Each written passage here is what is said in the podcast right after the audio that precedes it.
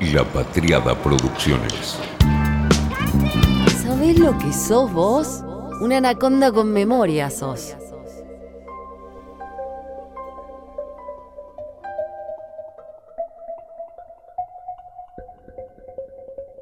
Tengo 51 años.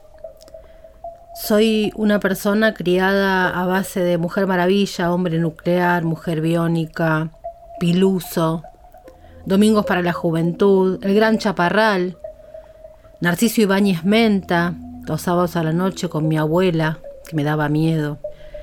Criada a base de la ansiedad del horario, cuando se iniciaba la televisión, cuando solo salía por algunas horas. Es decir, Pertenezco a la generación de hijos de lectores de Ariel Dorfman con su Para leer al pato Donald, pero nunca tuve prohibida la tele. Tal vez por eso pude adquirir mirada crítica cuando estudié comunicación. O sea, nunca fui una negada del aparato y tampoco una negadora de su poder. Pero hoy no miro televisión. No miro televisión en el sentido tradicional de mirar televisión. Tengo el aparato, consumo cable como distracción, muy poco de canales de noticias, esporádico, mucha plataforma. No miro canales de aire. El otro día leo rating 22-34 horas, Masterchef Argentina 20.6, PPT Box La Nata 8.5. No miro Masterchef, no miro La Nata, no es una jactancia. A mí me dan un poco de vergüenza esas personas que quieren opinar de algo que no miran y que desconocen. Esas que dicen, yo no miro no sé qué pero opinan. No, no, yo de lo que quiero opinar lo miro, no soy de esas, así que no lo digo como jactancia. Digo nomás que en mi práctica cotidiana, en mi consumo como audiencia, no miro Masterchef y no miro la nata. Sin embargo, sé todo lo que pasa en Masterchef y no tengo la más mínima idea de lo que dice o hace la nata. ¿Por qué? porque tengo Twitter. Todo Twitter sabe qué pasa en Masterchef. Aprendí quién es Betular, que ya cosecha un club de fans envidiable. Sé que a Lagunda se le cayó comida, que la levantó y que quiso engañar al jurado. Sé que Sol Pérez es muy intensa. Sé que Martitegui y la Chipolitakis jugaron un romance. No tengo la más pálida idea de con quién se pelea la nata. Alguien me va a decir que yo no soy una persona informada, pueden decirme de todo, pero eso no. La diferencia no está tanto en mí como que un programa entiende la época y el otro no. Hay uno que dialoga con el territorio digital, el otro no. Masterchef o Bake Off o los que son así son productos, formatos probadísimos. Funcionan y listo y se los repite, se los replica porque funcionan. ¿Por qué funcionan? Bueno, por varias razones. Dos son de las que más nos interesan aquí. Uno es el tono. No nos gritan, no nos retan, no nos cagan a pedos, no nos dicen que sí, que no, no nos levantan el dedo. Saben que aunque sean formatos probados y exitosos, deben poner un pie en el mundo digital. Y esa es la segunda razón. Saben que deben poner un pie en el mundo digital y saben también que el mundo digital debe tener un pie ahí. Dialogan con ese universo. Para no quedar viejos, para captar otras audiencias, para estar vivos en los dos universos me acuerdo de Game of Thrones, sobre todo la última temporada, un tanque. Game una vez que está producida y hecha, pone play y el mundo espera por su salida. No necesitaba más que anunciar su fecha de salida e íbamos a estar ahí.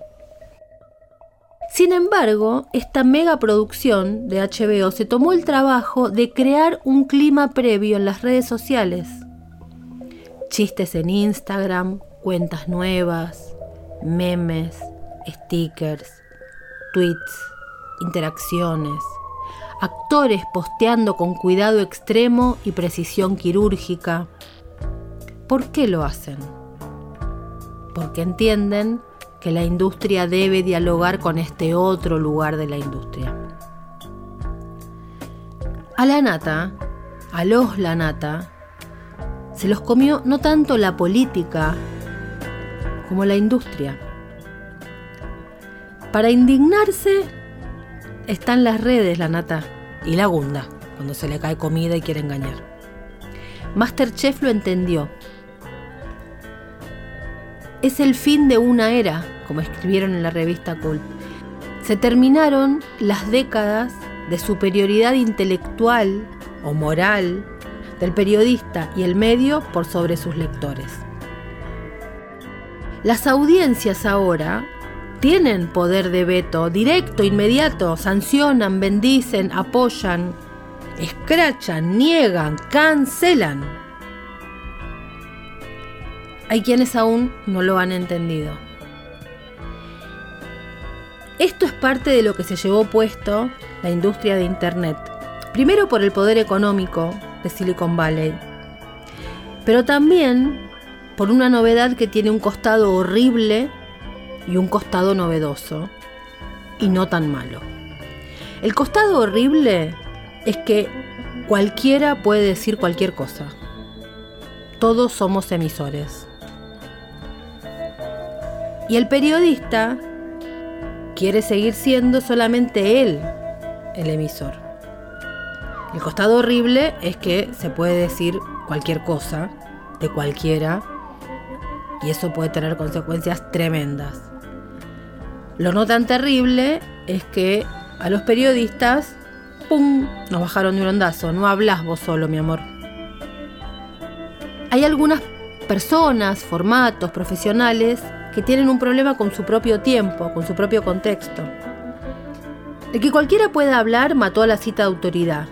Y eso es un enorme problema para la democracia. Lo que trajo de positivo es que los periodistas ya no son, somos, como quieran, los fiscales que tienen la primera y la última palabra. Emisores somos todos.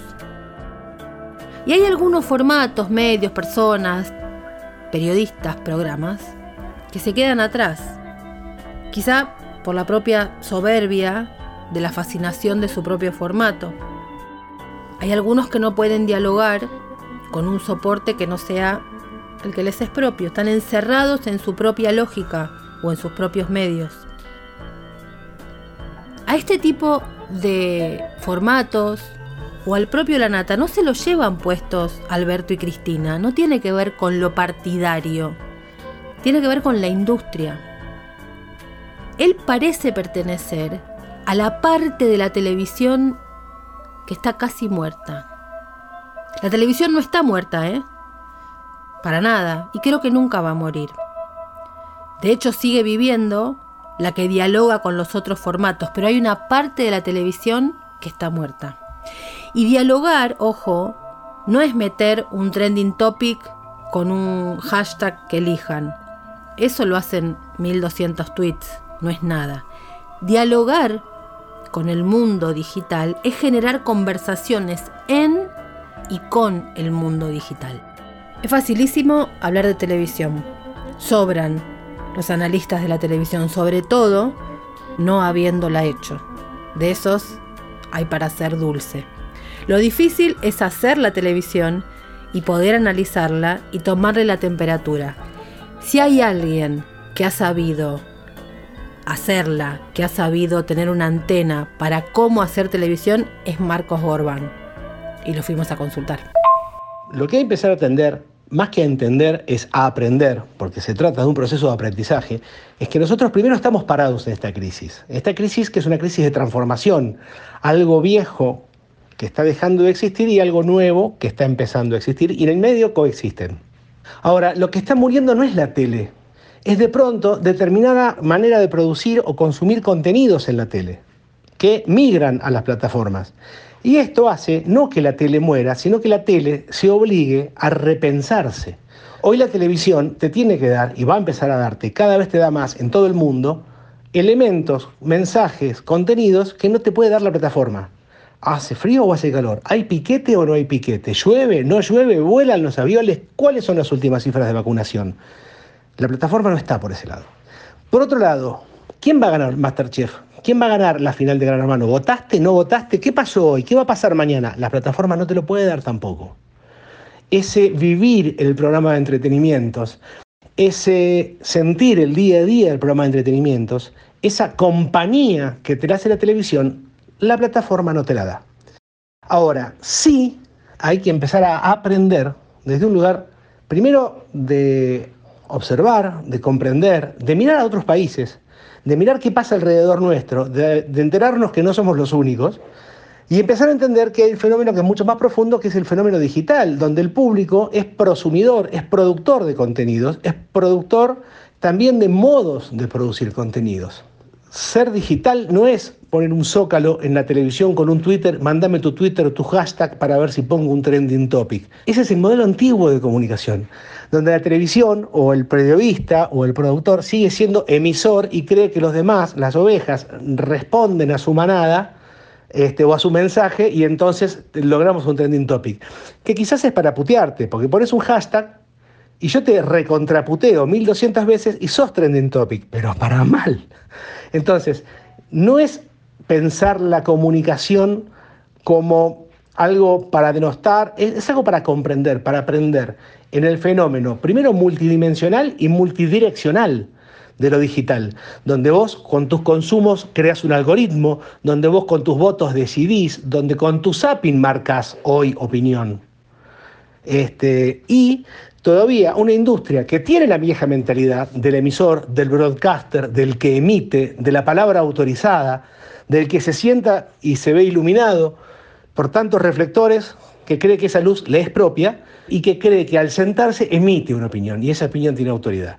El mundo moderno, es horrible la palabra moderno, no hay nada más antiguo que la palabra moderno. El mundo actual, el mundo que estamos viviendo, eh, nos muestra un montón de revueltas sociales que partieron de un mensaje optimista de un emisor desinformado. La crisis o la caída de la Rúa comenzó con un mensaje de la Rúa diciendo que la crisis había sido superada, o que se estaba superando, o que estaba todo mejor. Pasó también en Medio Oriente.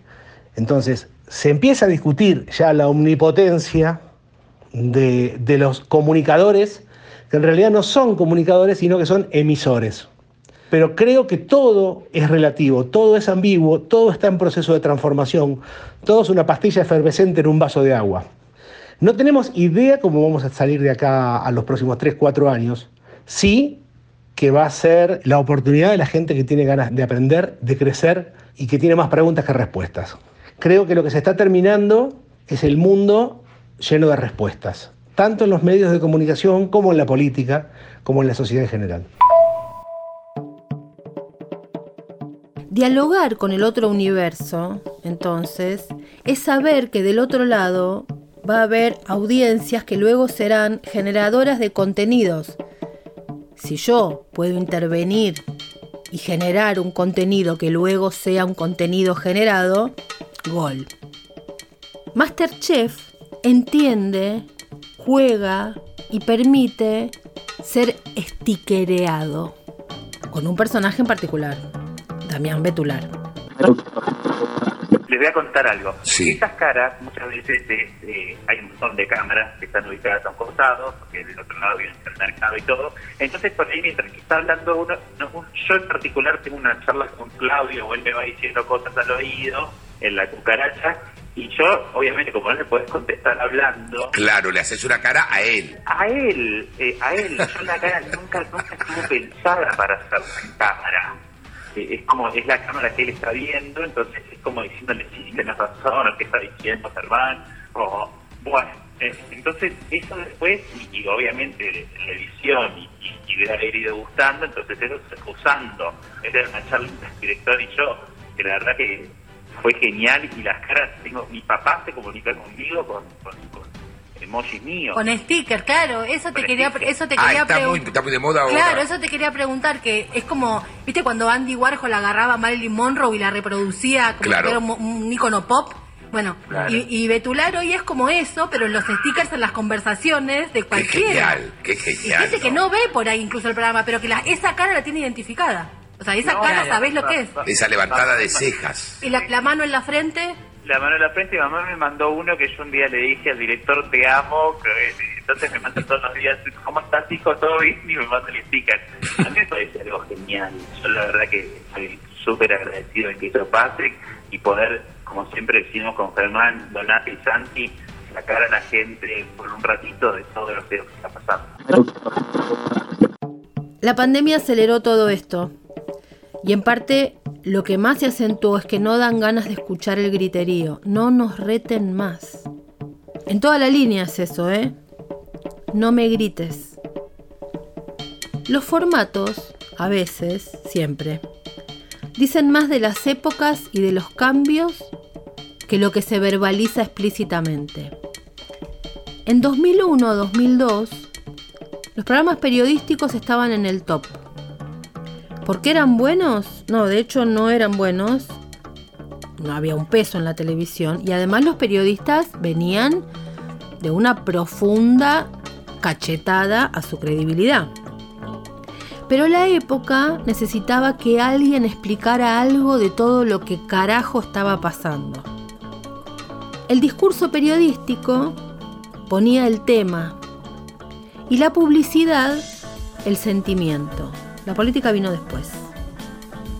Recuerdo una propaganda, digo propaganda porque era institucional, no era publicidad, era propaganda, del Banco Nación, que al día de hoy genera piel de gallina. Levantaba, era como estamos volviendo a ponernos de pie. Terminaba con la bandera en alto. La publicidad había entendido que era el momento de plantear la argentinidad. Vamos Argentina, vamos Nación. El periodismo estaba haciendo los deberes, porque como decía, venía de una crisis de credibilidad terrible, nos habían ocultado toda la que se venía después, y estaba germinando también en esos programas periodísticos la vuelta a la credibilidad de la política. Eso se consolida en 2003, cuando Kirchner restablece el poder de la palabra presidencial. La sociedad siempre busca tonos y formatos, y ahí entendió la televisión qué hacer, entendió la publicidad qué hacer y la política hizo lo suyo. En 2013, me acuerdo, que tuve 2012, 2013, tuve una discusión con la producción del programa en el que trabajaba, porque yo veía que el programa y la política también de ese momento discutían de lleno con un programa como el de la Nata. Para mí era un error. Los medios atacan, siempre me gusta decir lo mismo, con cuchillo o con piedra a pomes. O sea, van con el filo y ta, te clavan en el estómago o te van esmerilando.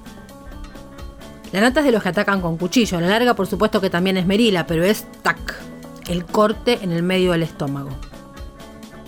La política, para ese momento, ya había demostrado que nadie le ganaba en argumentación. Los medios habían entendido eso y por eso estaban en baja.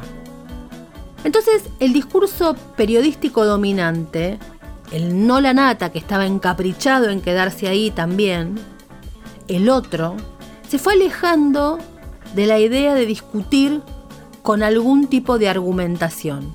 Se fue alejando del ataque con cuchillo. Y comenzó a esmerilar. ¿Con qué? Con ruido. Gritos, ruido, intratables. ¿Qué decían? No importa. Metían ruido. Mierda para todos lados. Estaban haciendo el macrismo, cacerolazos, ruidos, no argumentos, discurso enloquecedor. Estaban haciendo el macrismo. Yo lo que proponía, me acuerdo en esa discusión, era que había que dejar de discutir con el ataque directo. Había que atender el formato. Aquella discusión la perdí, creo que lamentablemente, porque me parece que un poco tuve razón. ¿A quién le hablan? Me acuerdo que en la facultad nos enseñaban a construir imaginariamente un destinatario, a tenerlo muy definido con la mayor precisión posible para que nuestro mensaje fuese también lo más preciso posible, construir casi como si fuera una persona con todas las características posibles que era a quien le estábamos hablando. ¿A quién le hablan? ¿Saben a quién le hablan? Hoy a veces pareciera que algunos deberían preguntarse, ¿Is there anybody out there? Porque parecen hablarse a sí mismos y a personas que ahí no están más. Bernarda Llorente y Claudio Villarruel dirigieron el canal más exitoso de la televisión de aire argentina en el momento más exitoso de la televisión de aire argentina, Telefe. Nos hemos hecho amigotes y cada tanto cuando nos encontramos me encanta hablar con ellos de la industria de la televisión, de lo que pasa con las plataformas. Saben muchísimo, están pensando, tienen como la cabeza ya con, con la antena preparada para pensar estos temas. Así que obviamente los consulté a Bernarda Llorente y a Claudio Villarreal. La televisión, concebida en términos más tradicionales, tanto la televisión generalista como incluso muchas señales de cable, vieron en el avance de las nuevas tecnologías una especie de amenaza sobre su propio territorio, básicamente por un desconocimiento de lo que podían implicar las nuevas plataformas y el desconocimiento para ser utilizadas como nuevas cajas de resonancia. Después de muchos años de este largo proceso, Hoy algunos modelos de televisión se dan cuenta que frente a la pérdida de audiencia, que ha sido por goteo pero sistemática, en esta década la televisión necesita abrirse a nuevos lenguajes y recuperar un público que se ha ido, básicamente el público adolescente y el público más joven. Creo que el error básico parte de concebir a la televisión como se la concebía la televisión hace 10 o 20 años atrás. La televisión abierta, a la que me refiero, es hoy en día una aplicación más, es un soporte más. Por lo tanto, es parte de la comunidad de redes. En ese sentido, también las comunidades y cada soporte genera su propio lenguaje. Por eso es tan difícil a veces hacer entrar dentro de las redes más modernas, como puede ser TikTok, Facebook, Instagram, Twitter, todo el concepto, toda la concepción de la generación de contenidos que tiene y tenía la televisión abierta, porque es, eh, es totalmente diferente. En la televisión abierta están quedando, si analizamos los, las audiencias, están quedando las personas de 50, mayores de 50, específicamente mujeres, y eh, algún poquito queda en los canales de cable donde pasan la televisión en vivo de noticias y deportes en los hombres. Eh, hoy es al revés. Yo creo que si las redes no rescatan a la televisión abierta, la televisión abierta va a tender a desaparecer y a convertirse en programas de paneles con gente opinando de cualquier cosa como viene pasando hace 10 años. Pienso que la televisión abierta ya es una aplicación más dentro de lo que podría llamarse el smart TV o la pantalla inteligente. Eh, por eso los, los, niveles de audiencia de la televisión han bajado tanto. Y hay otro concepto, y hay una nueva generación de pibes que van desde los 7, 8 años hasta los 20, que ya tienen otra forma de entender, de recibir la comunicación, los contenidos que salen a partir de las redes. Por lo tanto, hay una forma de receptor mucho más activo donde ya se ha transformado en programador. Hay un cargo que desapareció en la televisión abierta que se llama el de programador. Programador desapareció cuando vos podías a partir de tu modem manejar eh, los contenidos o grabarlos y verlos cuando vos quieras. Y después está desapareciendo también el concepto, en la televisión abierta me refiero, no a las redes ni a los streamings, el concepto de generador de contenidos porque hoy en día tenés millones y millones y millones de generadores de contenido con un teléfono en la mano, sean niños, sean, sean grandes, sean jóvenes, por lo tanto es un, desafío muy grande para la televisión que no tiene ni los recursos, ni los recursos humanos, ni los recursos económicos. Por eso la televisión hoy en día está tan pauperizada en términos de producción de contenidos. Hoy es mucho más fácil, con la publicidad que se reparte en los canales de televisión, poner a cinco, seis opinando un tema, termina el programa cinco o seis opinando otro tema, y si vos haces zapping por los canales de televisión te vas a dar cuenta que ya no existe el perfil que tenían antes, pero no es por una cuestión de que está mal hecho o porque no invierten, sino porque le pasó el tren de la historia digital por arriba. Por lo tanto, eh, lo que siento que la televisión está sobreviviendo hace muchos años y la única forma que tiene de sobrevivir es de esa manera. Y ya la gente se acostumbró a que la televisión le da ese tipo de contenido es fundamental que las redes rescaten a la televisión. porque Más en términos sociales, la televisión sigue siendo una gran caja de resonancia para las audiencias mayores, de 50, 55, 60. Ahora la brecha creció más por la longevidad, por lo tanto yo creo que las redes tienen que salvar a la televisión.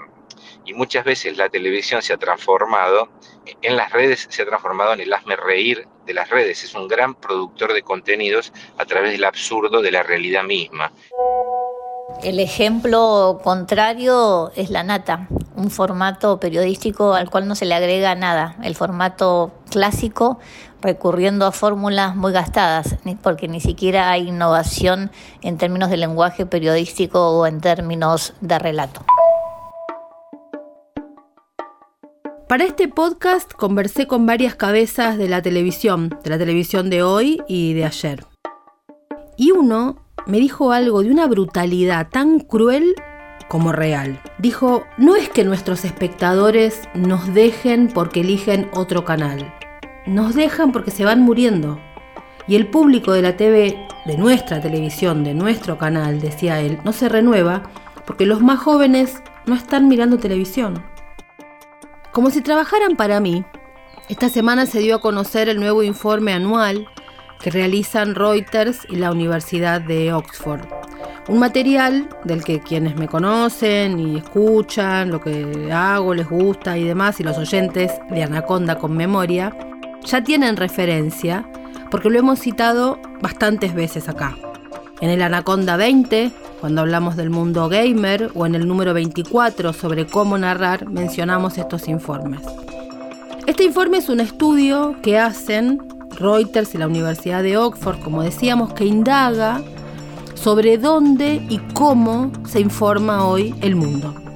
A dónde recurren las personas para informarse. Es bastante representativo porque mira, se hace en el Reino Unido, Austria, Polonia, Rumania, Eslovaquia, España, Suecia, Suiza, Turquía, Estados Unidos, Argentina, Brasil, Canadá, Chile, Colombia, México, Perú, Australia, Hong Kong, India, Indonesia, Japón, Malasia, Filipinas, Singapur, Corea del Sur, Taiwán, Tailandia, Kenia, Nigeria, Sudáfrica, Bélgica, Bulgaria, Croacia, República Checa, Alemania, Finlandia, Francia, Grecia, Dinamarca, Hungría, Irlanda, Italia, Holanda y Noruega. Los datos ya son brutales para quienes aún no se hayan dado cuenta del cambio.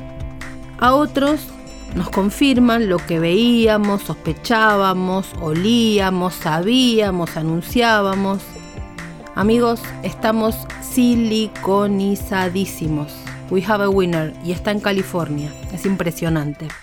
Este análisis va del 2017 a 2021, año a año, como hacen siempre, y en esta oportunidad este paquete de tiempo, del 2017 al 2021. En el 2017 la televisión ya venía en baja, pero todavía 81% de las personas consultadas respondía que era su segundo medio de información luego de los diarios online, más las redes sociales que juntas medían 92% ya era un dato para prestar atención, pero la tele, como suele ser bastante soberbia y bastante jactada de sí misma, no le dio mucha importancia. Hoy, la televisión dejó el segundo lugar para pasar a ocupar el tercero. 64% se informa con la televisión, pero 66% ya con las redes sociales. También ha bajado la cantidad de personas que buscan en general información. Aquel 92% que buscaba información en redes y medios online en 2017, hoy ha pasado a ser 83%. Ni hablemos de la prensa escrita, que de un 45% como fuente de información en aquel 2017, hoy llega apenas a un 20%.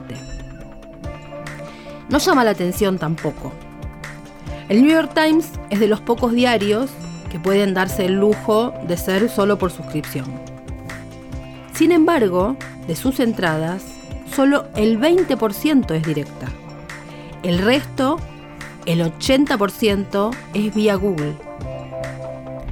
Por eso cuando algunos medios que entienden lo que pasa dicen mi primer lector es Google, están hablando de cómo hacer para estar más arriba en el buscador, porque por ahí entran los lectores, la mayoría de los lectores, y obvio la ganancia. La pelea de Google que se viene es por la nube.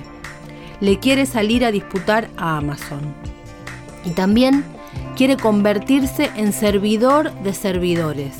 Lo que contábamos de Fastly, que se cayó, que se cayó la BBC, el New York Times, ¿te acordás? En el Anaconda con memoria pasado.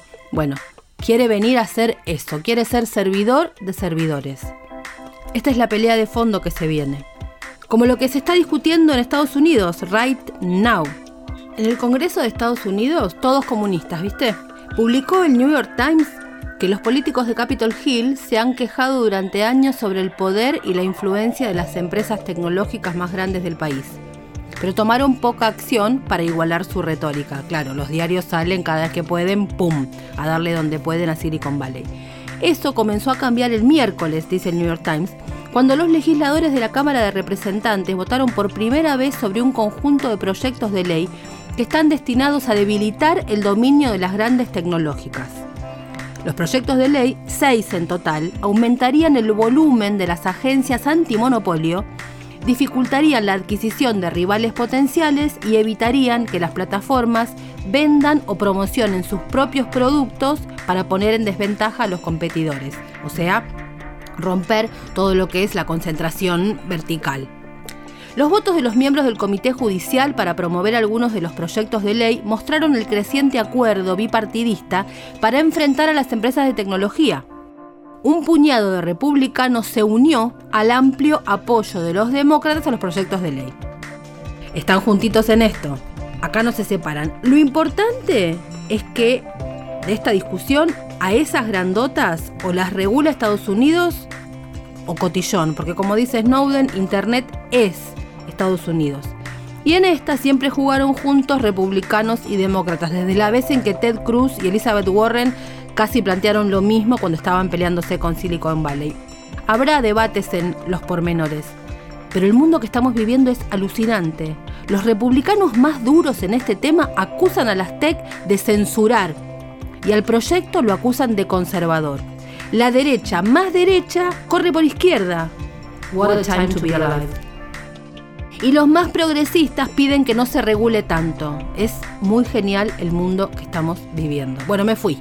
Estoy, haciendo, dos podcasts en uno. La, reina, del ventanismo, soy otra que Windows, todo el tiempo abriendo ventanitas. Bueno, volvamos. Estábamos en el informe de Reuters. Lo que me interesó de aquello es que el poder ese es fenomenal. Toda la política de Estados Unidos está pensando cómo ponerle cascabel a ese gato, obviamente, y los medios también, porque saben que el poder económico y de información está ahí. ¿Y dónde se ve todo eso? ¿En qué dispositivo? En el teléfono. Todo sucede en el teléfono. 76% de las personas consultadas por este informe de Reuters y de Oxford mira todo en el teléfono, en la palma de su mano, Obviamente, ¿para qué va a mirar la tele si lo tiene literalmente al alcance de la mano? Algo interesantísimo es que se preguntó cómo utilizan las redes sociales para búsqueda de información, además de otra cosa. 56% va a Facebook a buscar información. 80 después dice que es para cualquier cosa, pero 56 va a buscar información a Facebook, 36% va a buscar información a WhatsApp, 25% a Instagram, 24% a YouTube, 12% a Twitter. y un 7% incluso en el Messenger de Facebook. Eso es fuente de información.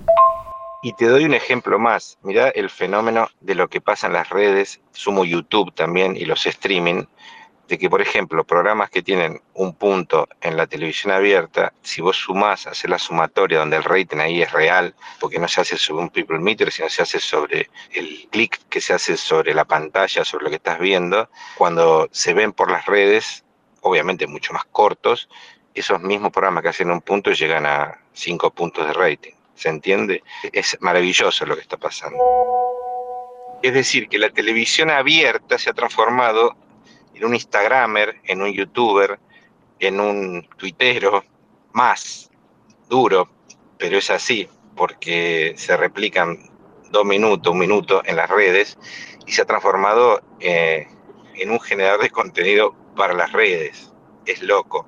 Hay muy poca gente que ve un programa completo, eh, tanto en YouTube o en un modem que pueda grabar el programa. Se ha transformado en una persona más que produce sus contenidos. Por eso es la crisis de la televisión abierta hoy en el mundo. ¿A dónde se fueron las audiencias? Se fueron. O se fueron a plataformas, o renunciaron a la televisión, o renunciaron a las noticias en la televisión, o renunciaron directamente a las noticias. Ahí se entiende Masterchef. Un formato de plataforma que, como dice Marcos Gorbán, aprovecha el vivo de la televisión, entre comillas, este vivo, lo único que le queda a la TV, que Netflix no puede por ahora ofrecer. Y ahí se entiende lo que decíamos antes. El 2001 a 2002, en la Argentina, desesperados buscando información que nos explicaran algo de lo que estaba pasando. Ahora, rechazo. En 2008-2009, con la burbuja inmobiliaria, pasó parecido.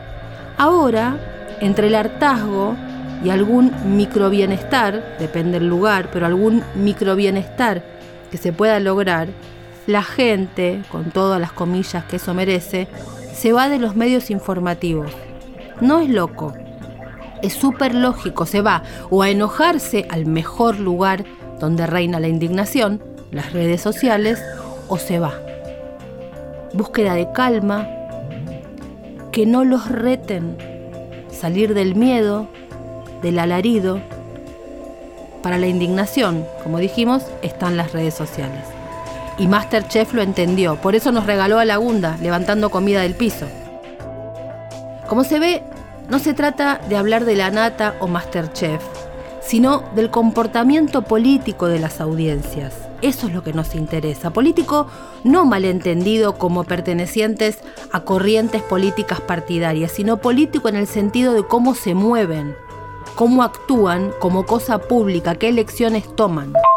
El mundo digital empuja a la televisión a dejar de ser una caricatura de sí misma y recrearse y buscar nuevas formas, nuevos modelos, nuevos lenguajes, nuevos diálogos para poder atraer eh, a las audiencias más jóvenes. Cuando uno ve los streaming, no es que no haya un público ávido de ver contenidos audiovisuales. De hecho, ha aumentado muchísimo la cantidad de horas que cada uno de nosotros y nosotros pasa frente a distintas pantallas, sino lo que se busca sobre todo es la novedad y otro tipo de interacciones.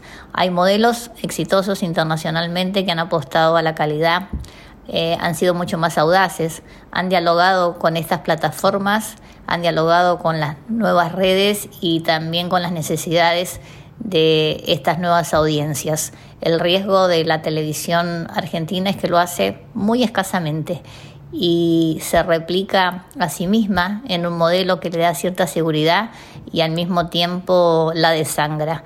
Ojalá que haya de nuevo una apuesta a la creatividad, como supo tener la televisión, y podamos volver a ser de nuevo un modelo para el mundo en cuanto a la innovación, la apuesta y el riesgo. A la nata, a los la nata, se los comió la industria. No a él, que no nos interesa, sino al estereotipo de la televisión soberbia que no entiende y no quiere ver que existe cada día menos. Los hallazgos de este año muestran cómo, en todo caso, la pandemia del coronavirus ha exacerbado muchas de las tendencias a largo plazo que hemos documentado durante la última década, especialmente el cambio a un entorno de medios más digital, móvil y dominado por las plataformas. Los acontecimientos de este año ejercen una mayor presión sobre los modelos de negocio de muchos medios tradicionales, pero también han recordado al menos una parte del público ha recordado la importancia y el valor de las noticias confiables, de organizaciones de noticias independientes. Dice Rasmus Nielsen, que es el director del Instituto para el Estudio del Periodismo de justamente Reuters, que hace este estudio con la Universidad de Oxford. Y agrega, la encuesta de este año encuentra evidencia de que algunas marcas se han beneficiado con el deseo de obtener información confiable sobre la pandemia, tanto en términos de mayor alcance, mayor confianza y más suscriptores. Si bien los efectos son desiguales, no se aplican a todas las marcas de medios ni a todos los países y es posible que no duren una vez finalizada la crisis. Quiere decir que incluso esta medición cuando la veamos, cuando pase la pandemia, quizás encontremos a los medios menos consultados aún. Dice el informe que estos son resultados positivos desde el punto de vista de los editores. Pero agrega, nuestro análisis también muestra cómo el papel de diferentes plataformas está evolucionando. Documentamos los roles desempeñados por la corriente principal, organizaciones de noticias, periodistas individuales y otras voces en diferentes redes sociales. El movimiento continuo hacia aplicaciones de mensajería cerradas y redes sociales más visuales, así como la continua preocupación generalizada del público por la información falsa o engañosa, especialmente Facebook y las aplicaciones de mensajería, por ejemplo, WhatsApp. Pero las, audiencias van a ir a buscar cuando se quieren ir, se van. Mira lo que agrega el informe. Mientras que la gente todavía piensa en los periódicos como mejor destino para la política local, en otras áreas, buscadores, Internet, los mercados o las redes sociales ahora se consideran mejores o más convenientes. Esto lo dice, por ejemplo, el Reino Unido. Dice que ahí es más probable que el público utilice motores de búsqueda y otros sitios de Internet como el mejor lugar para acceder al clima, a la información sobre empleo, junto con las redes sociales para recomendaciones sobre cosas que hacer. Los periódicos ni siquiera son los principales a la hora de ir a buscar información sobre el COVID-19. Se ha convertido en algo mucho más cercano y fácil la visualización de datos en la búsqueda de Google, en el feed de las redes sociales o en algún sitio web. En Noruega es de los pocos países donde los periódicos siguen siendo confiables y son la referencia a la hora de la búsqueda de la información. Son la excepción. No hay que cansar a las personas. Se van. ¿Dónde están las audiencias? no hay que cansar a las personas. En general no hay que cansarlas. Pero cuando estamos en un medio menos todavía. Se van, te dejan. No sos la garantía de la información. Incluso cuando quieren información, se van. Nunca fue una buena opción andar por la vida tratando de boludo a todo el mundo. Pero cuando la industria estaba toda a tu favor, te lo perdonaban. No grites. La nata, televisión. No nos griten más. Los medios tradicionales, oficialistas, opositores, no nos griten más, no nos reten más porque nos vamos. Las audiencias nos vamos. Y cuando nos vamos, no vamos a volver.